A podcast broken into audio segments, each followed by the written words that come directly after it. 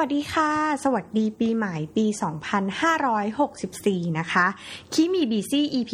49 กลับมาแล้วค่ะ เริ่มต้นปีใหม่แบบนี้นะคะ แน่นอนหลายคนก็คิดว่าเราจะต้องมาคุยกันถึงเรื่องอะไรบวกๆอะไรที่เป็นความหวังความฝันนะคะ แต่ว่าเริ่มต้นปีใหม่ปีนี้ค่ะ อยากจะชวนคุยในเรื่องของความผิดพลาดกันตั้งแต่ต้นปีเลยทีเดียว เพื่อที่เราจะได้ไม่ผิดพลาด ซ้ำแล้วซ้ำอีก ในปีใหม่นี้นั่นเองนะคะ แน่นอนว่าเราอะมักจะรู้สึกว่าความผิดพลาดนั้นเนี่ยมักจะเป็นอะไรที่ทำให้เราเกิดความรู้สึก ลบลบล้มเหลว ยอมแพ้แล้วรู้สึกว่ามันเป็นอะไรที่น่าน่าอาย ซึ่งมันเป็นธรรมดาของทุกคนที่เราจะรู้สึกว่าการยอมรับว่าเราล้มเหลว หรือว่าพ่ายแพ้นั้นมันยากลำบากเหมือนกันนะคะ แต่ว่าอีกมุมนึงเนี่ยเรา น่าจะมองความผิดพลาดในชีวิตนั้นเป็นการได้เรียนรู้อะไรบางอย่างจากความผิดพลาดนั้น ซึ่งแน่นอนมอตโต้ประจำรายการคิมีบีซี่นะคะ ซึ่งเรามีมาเกือบปีนึงแล้วเนี่ย เราเชื่อแบบนั้น เราเชื่อว่าเพราะชีวิตคือการทดลอง และการทดลองนั้นน่ะ มันก็ต้องเริ่มจากว่าเรามีปัญหาอะไรบางอย่าง หรือว่าเราต้องการค้นพบอะไรบางอย่าง เราเลยตั้งสมมุติฐานให้กับงานหรือกับชีวิตเรา แล้วเราก็ต้องลองสังเกต หรือลองหาวิธีการทดลองที่มันเหมาะสมกับเรา แล้วมันได้ผลอะไร แล้วเราได้เรียนรู้อะไรจากการทดลองนั้นๆ ซึ่งแน่นอนค่ะว่าผลการทดลองมันอาจจะได้ดั่งใจเรา บางครั้งผลการทดลองมันก็ไม่ได้ดั่งใจเรา บางทีผลการทดลองก็ยังไม่สำเร็จ ตามใจที่เราอยากจะได้ แต่ถ้าเราโมแต่รู้สึกว่า อืม ทดลองมาตั้งหลายทีละสิบทีร้อยทีพันทีหมื่นครั้ง มันก็ยังเหมือนเดิมก็คือล้มเหลว ก็ยังผิดพลาด ก็ยังไม่ได้ดั่งใจ เราอาจจะต้องลองถามตัวเองในมุมใหม่ ลองใหม่ อนุญาตให้ตัวเองได้ลองอะไรใหม่ ๆ ด้วยสมมติฐานใหม่ สมการใหม่ วิธีการทดลองในรูปแบบใหม่ ๆ ดู ซึ่งบางทีการผิดของเราอะค่ะ มันอาจจะดีกว่าการที่มันถูกตั้งแต่ครั้งแรกก็ได้ เพราะอย่างน้อยเราก็ได้รู้ว่าอะไรที่มันไม่เวิร์กและต่อไปเราไม่น่าจะทำสิ่งนี้อีกต่อไปแล้ว หรือไม่ควรจะทำเรื่องนี้ด้วยวิธีการเดิมๆ แบบนี้อีกต่อไป ผิดเป็นครูก็น่าจะยังเป็นคำที่รู้สึกว่า อืม ถ้าเราได้เรียนรู้อะไรจากความผิดพลาดนั้น แล้วนำมันไปปรับปรุงให้ดีขึ้น ความผิดพลาดนั้นมันก็สร้างโอกาสใหม่ ๆ นอกจากการเรียนรู้ก็คือการไม่ทำให้มันเกิดความผิดพลาดซ้ำเดิม เราจะไม่เอาความผิดพลาดที่เกิดขึ้นซ้ำๆเดิมๆมาเป็นข้ออ้างว่ามันคือการเรียนรู้ เราจะคิดว่าเฮ้ยถ้าเราผิดเรื่องเดิม เรื่องซ้ำๆเดิมๆมันต้องมีอะไรที่ผิดปกติ หรือผิดไปจากที่เราควรจะทำเพราะฉะนั้นนะคะคือการที่ชีวิตเราเรายอมรับว่าชีวิตเราอะ มันผิดพลาดได้ เป็นเรื่องที่ดี เพราะมันจะเปิดโอกาสให้เราได้กล้าออกจากคอมฟอร์ทโซนของตัวเอง ได้ลองออกไปทำอะไรใหม่ ๆ ที่เราไม่เคยทำได้ข้ามขีดจำกัดของตัวเองที่เราไม่เคย หรือว่าแม้กระทั่งจะไม่เชื่อด้วยซ้ำว่าเราสามารถทำได้ แต่เมื่อเราลองทำแล้ว เราก็จะค้นพบว่าเฮ้ยจริง ๆ แล้วอะมันไม่ได้ยากอย่างที่เราคิด แล้วมันก็มีอีกตั้งหลายวิธี หรือมันมีตั้งหลายคนที่พร้อมจะช่วยเหลือเรา เอ็มได้แรงบันดาลใจในเรื่องของความผิดพลาดนี้โดยบังเอิญ จากเมื่อวานนะคะ ก็ด้วยความที่สิ้นปีช่วงปลายปีเนี่ยก็จะเป็นช่วงที่ต้องสะสางงานข้างค้างต่างๆ เพื่อให้มันไม่ข้ามปี ทีนี้เนี่ยก็มีพี่ในทีมคนหนึ่งนะคะ ขอให้เอ็มหาเอกสารฉบับหนึ่งซึ่งเราไม่คุ้นเคยเลยว่าเฮ้ยเราเคยทำเอกสารชุดนี้ด้วยหรอ เราก็พยายามหาทั้งในอีเมลที่เราเคยส่งคุยกัน ในไลน์ในโฟลเดอร์ต่างๆ ในคอมพิวเตอร์ แต่ว่าไม่เจอเอกสารนี้เลยค่ะ แต่สิ่งที่เอ็มเจอจากการหาเอกสารนั้นโดยบังเอิญก็คือ ความผิดพลาดของตัวเองที่ทำมาในเชิงหน้าที่การงาน เราค้นพบว่า โอ้โห จริง ๆ แล้วเนี่ย จากที่เราเคยคิดว่า เราไม่ขยันหาลูกค้าเลยแฮะ เราไม่ได้ลูกค้าอย่างที่แบบใจหวังเลย แต่ว่าสิ่งที่เอ็มคนพบก็คือรายชื่อที่เราเคยไป approach ลูกค้าเหล่านี้ เราเคยพยายามให้บริการเขา เรา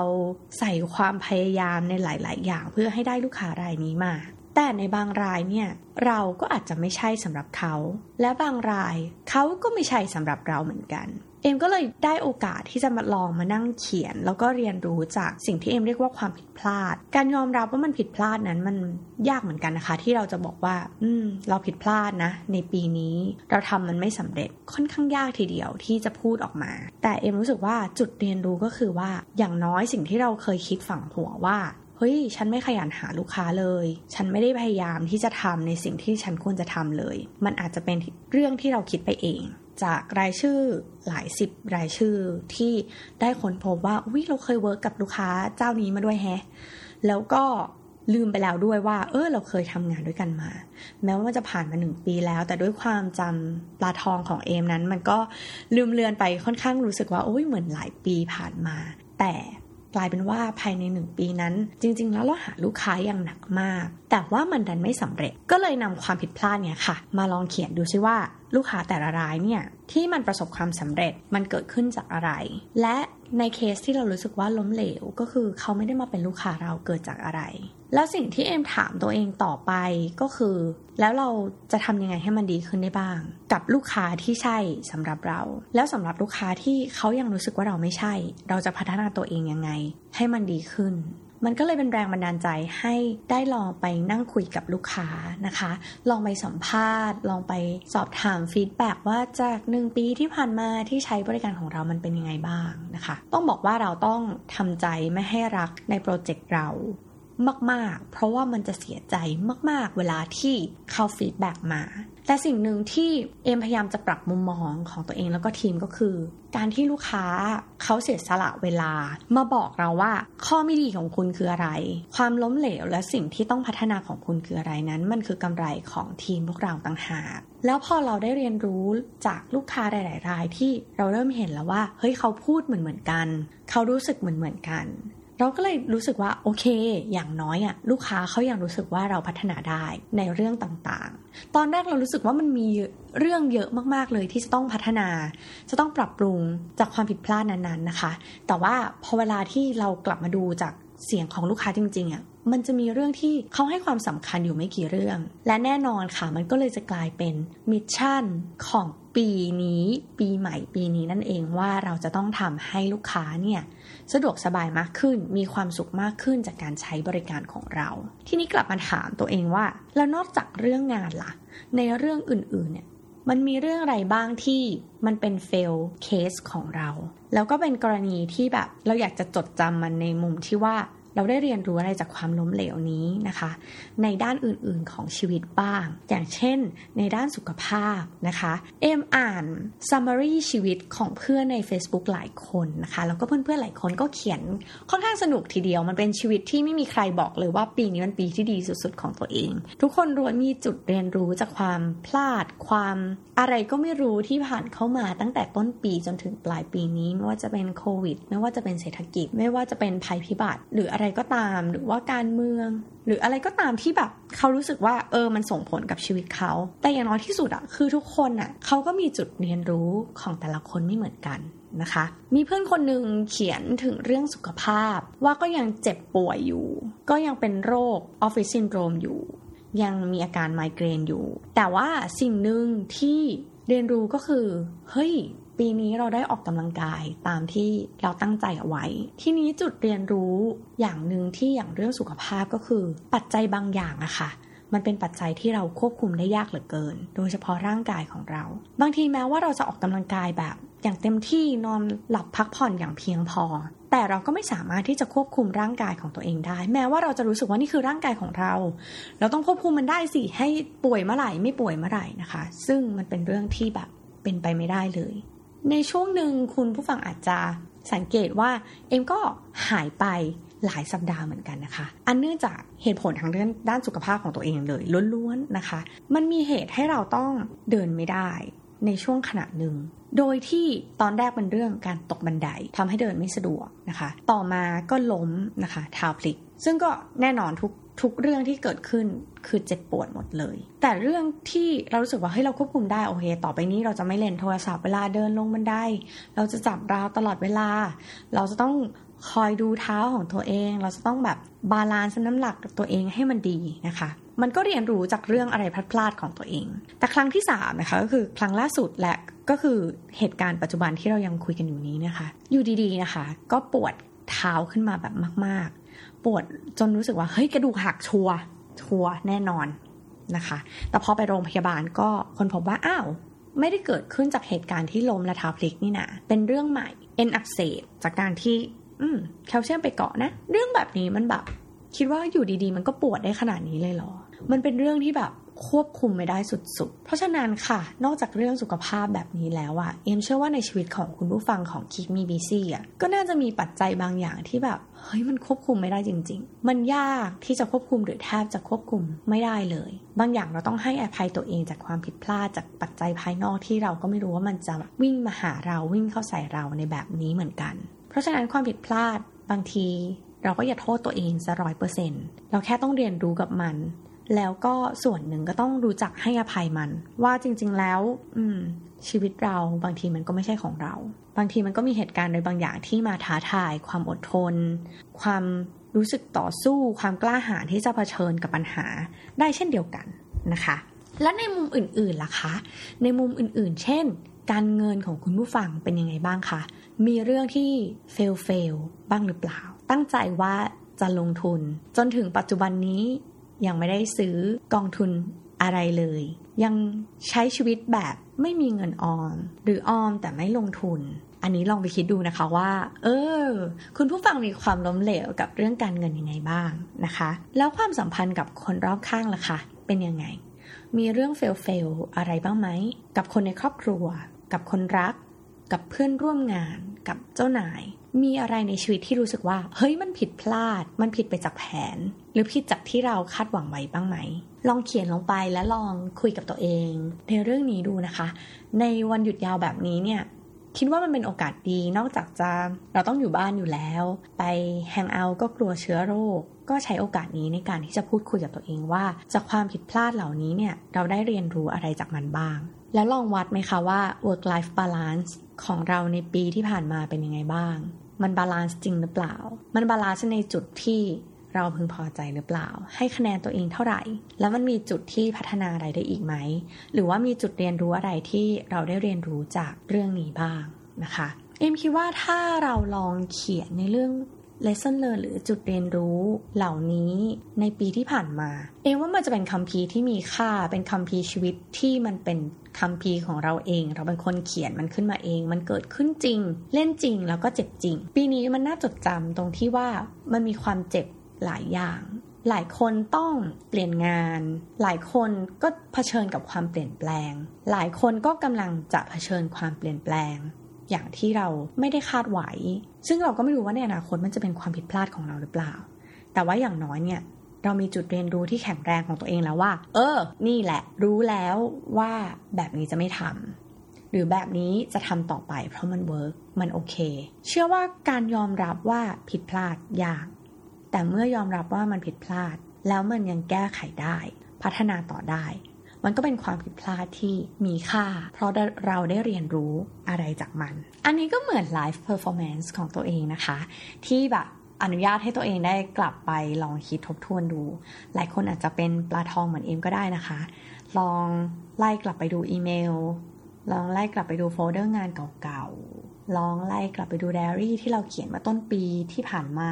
หรือลองดู Facebook หรือว่าใน Instagram หรือว่า Twitter ของตัวเองว่า เฮ้ยฉันเคยจารึกอะไรไว้บ้างนะคะ แล้วบางทีเราอาจจะค้นพบว่า เฮ้ยฉันเคยทำอะไรแบบนี้ หรือเขียนอะไรแบบนี้ลงไปด้วยหรอ แต่ทั้งนี้ทั้งนั้นนะคะ ทั้งหมดเนี่ยมันก็เรารู้แล้วว่าเฮ้ยความผิดพลาด ครั้งแรกคือการเรียนรู้เพื่อจะได้มีผิดซ้ำแต่ถ้าครั้งที่สองก็ต้องถามตัวเองว่าเรามองอะไรพลาดไปหรือเปล่า การผิดซ้ำเดิมในเรื่องเดิมอาจจะไม่ใช่จุดเรียนรู้ละ อาจจะเป็นเราไม่ได้เรียนรู้อะไรบางอย่างหรือเปล่า อันนี้อาจจะต้องลองถามตัวเอง แล้วก็ให้เวลากับตัวเอง ที่จะได้คิดเรื่องนี้กันก่อนนะคะ เมื่อกี้ที่เราคุยกันอันที่ 2 ก็คือปัจจัยบางอย่างเป็นปัจจัยที่มันควบคุมได้ยากแล้วก็แทบจะเป็นไปไม่ได้เลยอย่างโรคระบาด หรือร่างกายที่เจ็บป่วย หรือการจากไปของคนที่เรารัก แต่ที่สำคัญนะคะมันคือการที่เราไม่ยอมแพ้กับอะไรง่าย ๆ เราคิดว่าความผิดพลาดนี้มันยังไปต่อได้ มันยังพัฒนาได้ มันทำให้ดีขึ้นได้ วันนี้เอ็มก็มีโอกาสนะคะ ได้อ่านหนังสือเล่มหนึ่งก็คือ เป็นหนังสือที่โอ้โหค้างอยู่บนชั้นหนังสือมาสักพักแล้วนะคะ แล้วก็เพิ่งมีโอกาสได้เอากลับมาอ่านอีกครั้ง นั่นก็คือหนังสือที่ชื่อว่าชีวิตผิดได้นะคะ ของคุณหนุ่มเมืองจันนั่นเองนะคะ ซึ่งเป็นฟาสต์ฟู้ดธุรกิจเบอร์ที่ 28 นะคะ ใครที่เป็นแฟนๆ ของหนุ่มเมืองจันก็จะรู้ว่าการเล่าเรื่องก็จะเป็นเล่าเรื่องง่าย ๆ แล้วก็มีกรณีศึกษาที่น่าสนใจนะคะ ซึ่ง กรณีศึกษาอันนึงซึ่งเอ็มรู้สึกว่าอ่านแล้วรู้สึกว่ามันทำให้เรามีพลังที่จะฮึดสู้ต่อ แล้วก็คิดว่าเคสนี้ก็น่าจะเป็นเคสที่แบบมีประโยชน์กับคุณผู้ฟังนะคะ นั่นก็คือเคสของอาเบเบบิกิล่านะคะ ซึ่งเป็นแชมป์มาราธอนโอลิมปิกในปี 1960 นะคะ หลายปีมากๆแล้วนะคะ ผ่านมา ซึ่งสิ่งที่น่าสนใจอีกข้อหนึ่งของเขาก็คือเขาเป็นนักกีฬานะคะ ชาวแอฟริกันคนแรกที่ได้เหรียญทองโอลิมปิก แค่ 2 เรื่องนี้ก็คือว้าวมากๆแล้วนะคะ เมื่อ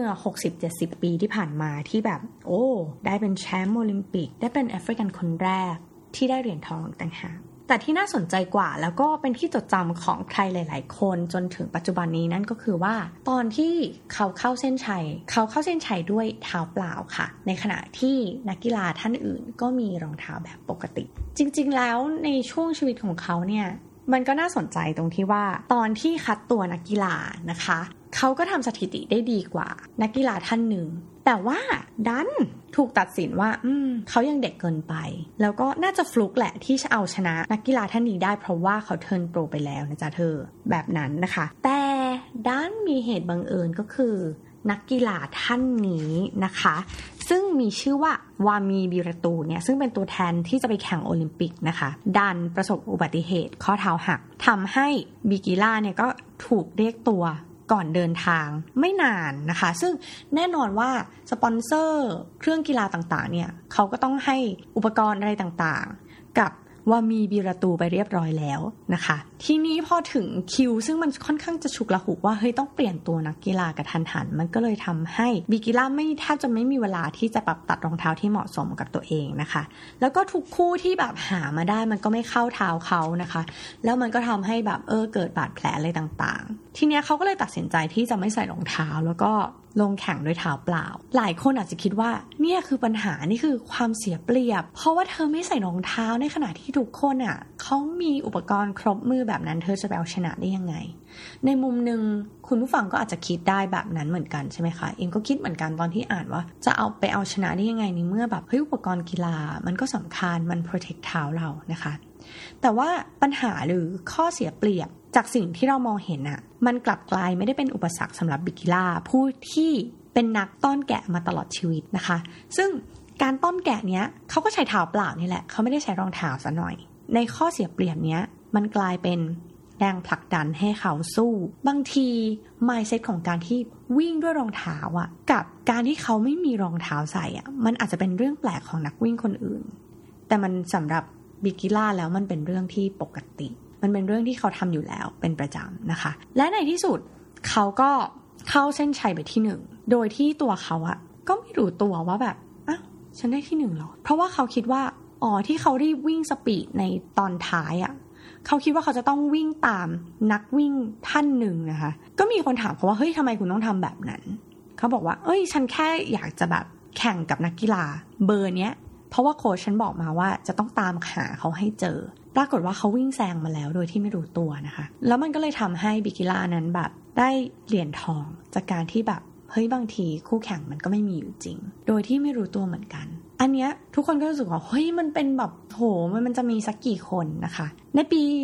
ในโอลิมปิกครั้งต่อมานะคะ โชคก็ยังแทบจะไม่ค่อยเข้าข้างบิกิล่าสักเท่าไหร่ ดันเป็นไส้ติ่งอักเสบก่อนที่จะแข่งไม่นานนะคะ ซึ่งตอนที่เดินลงจากแบบเครื่องบินนะคะ ตามหนังสือที่เล่ามาเนี่ย ก็คือก็ยังเดินกระเพลกอยู่เลย